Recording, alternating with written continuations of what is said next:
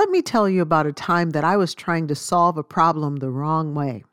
I was in a short term rental home visiting my adult children in Minnesota for 10 days. So I had the home as like the home base where they could come and go and we could do things together. And I could even do home cooking if I wanted to. It was a nice arrangement. But this one particular evening, it wasn't even mealtime and I wasn't hungry. But I wandered into the kitchen. Have you ever done that? Can you relate? And then I found a bag of chips. So I opened up the bag. I measured out a serving, sort of, because the serving size was 15 chips, but everybody knows broken ones don't count, right? then I needed something sweet to offset the salty. So I wandered back into the kitchen and found a box of ginger cookies and took a short stack of those and walked away munching. Next, I opened the fridge. I was in the kitchen again, and I had a wedge of sharp cheddar cheese. Really strange combination going on here, but most of it was mindless. When I came back in the kitchen about an hour later and just picked up the can of cashews and opened the lid, I paused and said this to myself Food won't fix this. Thank you for joining Keep the Heart for today's podcast with Francie Taylor. Francie is an author, conference speaker, and teacher. She is passionate about teaching what to do with what we learn from God's Word. Now back to today's valuable study. You know what I did with that can of cashews? I put the lid back on the can, I turned off the kitchen light, and left the room.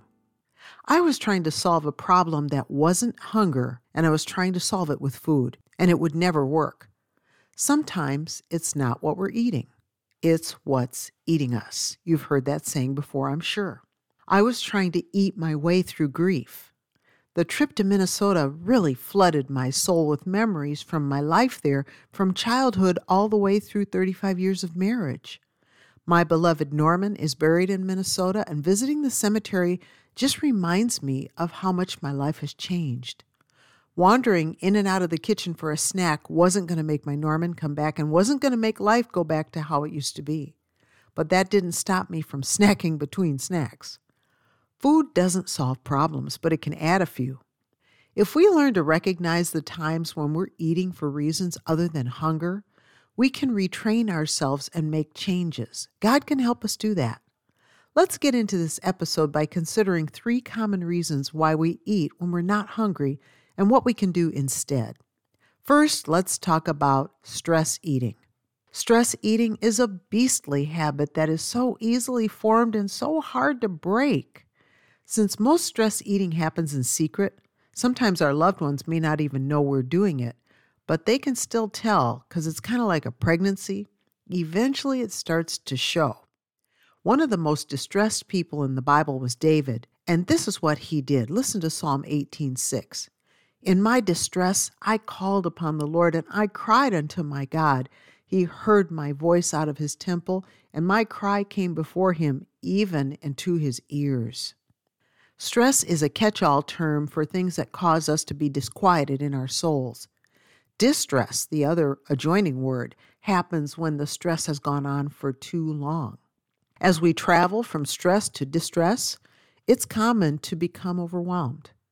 When we're overwhelmed, our judgment becomes disjointed and very unreliable. God cares so much about our life disturbances.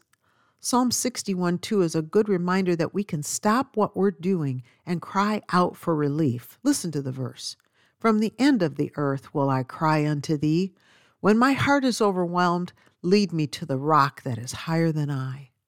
We can cry out to God in prayer whenever we're overwhelmed.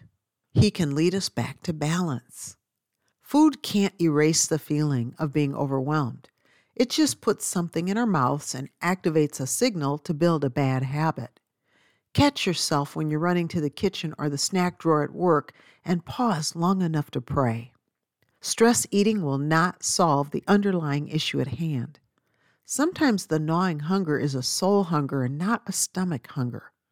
When a person is trying to solve any problem apart from God, there will be a continuous appetite that mimics physical hunger. What can we do with the tendency to relieve stress with food? Make yourself wait seven minutes while you pray. Go to a private place, set your phone timer, and then pray through this seven minutes. Now, there's nothing special about seven minutes. It's just short enough to be doable and long enough to cry out to God. A second reason why we may eat when we're not hungry an abnormal mindset about food. Humorist and syndicated columnist Erma Bombeck said this about dieting. Erma Bombeck is from the Wayback, so you'd have to get on the Wayback machine to know who she was. But she was a, a funny lady, and she would make statements sometimes that were really, really crazy. And this is one of her statements I've been on a constant diet for the last two decades. I've lost a total of 789 pounds. By all accounts, I should be hanging from a charm bracelet. But the truth under her statement is like a hard backslap. With all the dieting going on in our culture, why is there anyone left walking that's bigger than a number two pencil? Could it be that the restrictive dieting is repetitively followed by a jailbreak form of eating in anticipation of the next round of food punishment? People are literally weird about food these days, and too many of us have been embracing the mentality of the culture rather than seeking any form of biblical wisdom on the subject. Our nation is overweight with diet plans, and anyone with an Instagram account is more than happy to give you advice and then sell you a product to fix your problem. Have you been changing your food plans according to every wind of dietary doctrine that floats by, embracing it in the hope that this is the real deal? A popular quote says that insanity is doing the same thing over and over again, but expecting different results. Our mindset about food needs adjusting. Did God say anything about food in the Bible? Yes, he did. The first food plan is found in Genesis 1:29, and God said, "Behold, I have given you every herb bearing seed which is upon the face of all the earth, and every tree in which is the fruit of a tree yielding seed to you it shall be for meat. Now, I'm not saying that you can't eat anything but herbs and fruit and nuts. That's it. That was Genesis 129. That's not what I'm saying, but I'm saying God was giving us direction here. He provided these things for our nourishment. And so that means that these things aren't going to hurt us. God provided the potato, but humans invented the potato chip. Food as close to its original form as possible is not prone to promote overindulgence. But if we're struggling with poor eating habits, what sense does it make to keep the food in stock that we're trying not to eat? Romans 13:14 says this, "But put ye on the Lord Jesus Christ, and make not provision for the flesh to fulfill the lusts thereof." The problem here is not just the food choices, it's also our mindset about food. Restrictive dieting won't fix the broken mindset. We need God to clear the clutter in our thought processes. What can we do about the habit of bouncing back and forth between healthy and unhealthy eating habits? Make your home a safe house. Make your workplace a safe house. Get rid of things that trigger overeating. Don't make a provision for your flesh, in other words and increase access to the whole foods that God has supplied for us that really help us out, that really nourish us, and that take care of our well being. God did mean for us to enjoy food in moderation. You'll find that in Ecclesiastes. But when we're temperate in public and gluttons in private, we're just deceiving ourselves. Pray and ask God what would be the best nutritional plan for you, and don't be surprised when He points you back to the basics. Take the time to really pray through this issue. And finally, a third reason for eating when we're not hungry is this unchecked habits.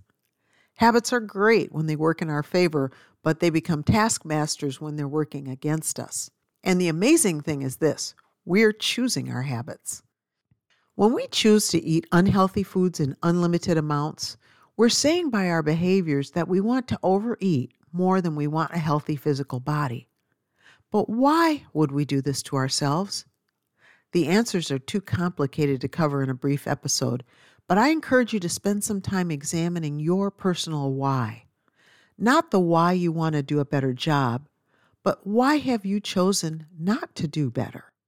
There is something underneath the skin of this question. Search for those answers before trying to make any other changes. Otherwise, you may be applying the wrong solution. I used to coach clients in a wellness program several years ago, and I noticed a few common conditions in the clients. First, the clients who liked their lives had better health habits than those who did not like their lives. And they talked to us about these things, so that's how we knew. Stressful jobs, unhealthy relationships, or other problems in major areas of their lives predictably led to more problems with food. Could this also be your issue? The second thing I noticed with clients was what I called goal moving. These clients never allowed themselves to enjoy the achievement of having reached the goal. They looked fine, their weight was in a normal range for their height, their body frame, and their age, and they had gotten to a good space in their health. But they declared that they needed to lose just 10 more pounds and then they'd be happy. That's goal moving. This lack of appreciation often led to backsliding into old unhealthy habits as these clients tormented themselves with a sense that no goal was good enough. There's nothing wrong with wanting to do a better job, but when it becomes an obsession, then it becomes a ball and chain. Are you doing this to yourself? It's an unhealthy habit that's worth stopping. A third and memorable thing I recall was from a client who had lost 150 pounds. He made this statement when someone asked him what was he doing differently in his life. It was a simple statement and it was a little bit funny too. He said this, I stopped snacking between snacks. Do you have a habit of grazing and picking at food all day? Do you find yourself eating out of packages rather than making serving sizes? Do you come home from work and just start grabbing food, eating a whole meal before your meal? If you're doing this, why are you doing it? When we don't understand why we're repeating an unhealthy habit, we'll struggle to resolve the real issues. We discussed habits in episode 40, and if you haven't heard it yet, pop back into the podcast library and look up the episode titled Habits to Embrace. But habits can be funny little creatures that will either help us or harm us. What can we do about our unchecked habits? We have to examine our lives for any habits that may need either editing or elimination. We can pray. Again, prayer is so powerful in our lives. We can pray and ask the Lord to help us to develop the fruit of temperance in our lives, which leads to a healthier body and a corrected viewpoint regarding the purpose of food.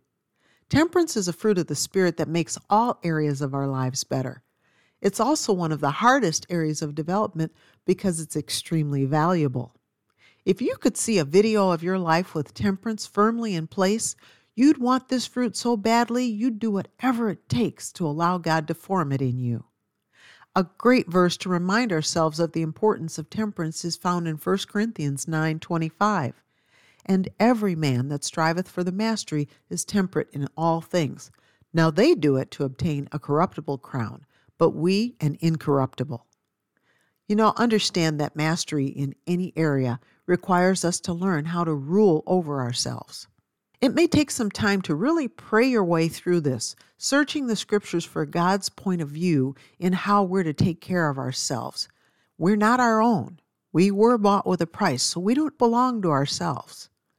But it's worth the time investment to go to the Lord in prayer and ask Him for His help. If you've never asked the Lord how you should take care of your soul carriage, it's not too late to ask Him now. We haven't covered all the reasons that people choose to eat rather than face their problems, but this is a starter list that will hopefully inspire you to examine yourself while asking God to show you how He would have you to live. God knows what's eating you, and He knows why it's leading you to abuse food. There's a passage in Psalm 139, verses 23 through 24, that you've heard me quote before, and it makes a great prayer request for figuring out what's really going on in our souls. It says this Search me, O God, and know my heart. Try me and know my thoughts, and see if there be any wicked way in me, and lead me in the way everlasting. When I paused in my life and asked the Lord to help me to see my real issues, he revealed to me that I was trying to soothe my grief with food.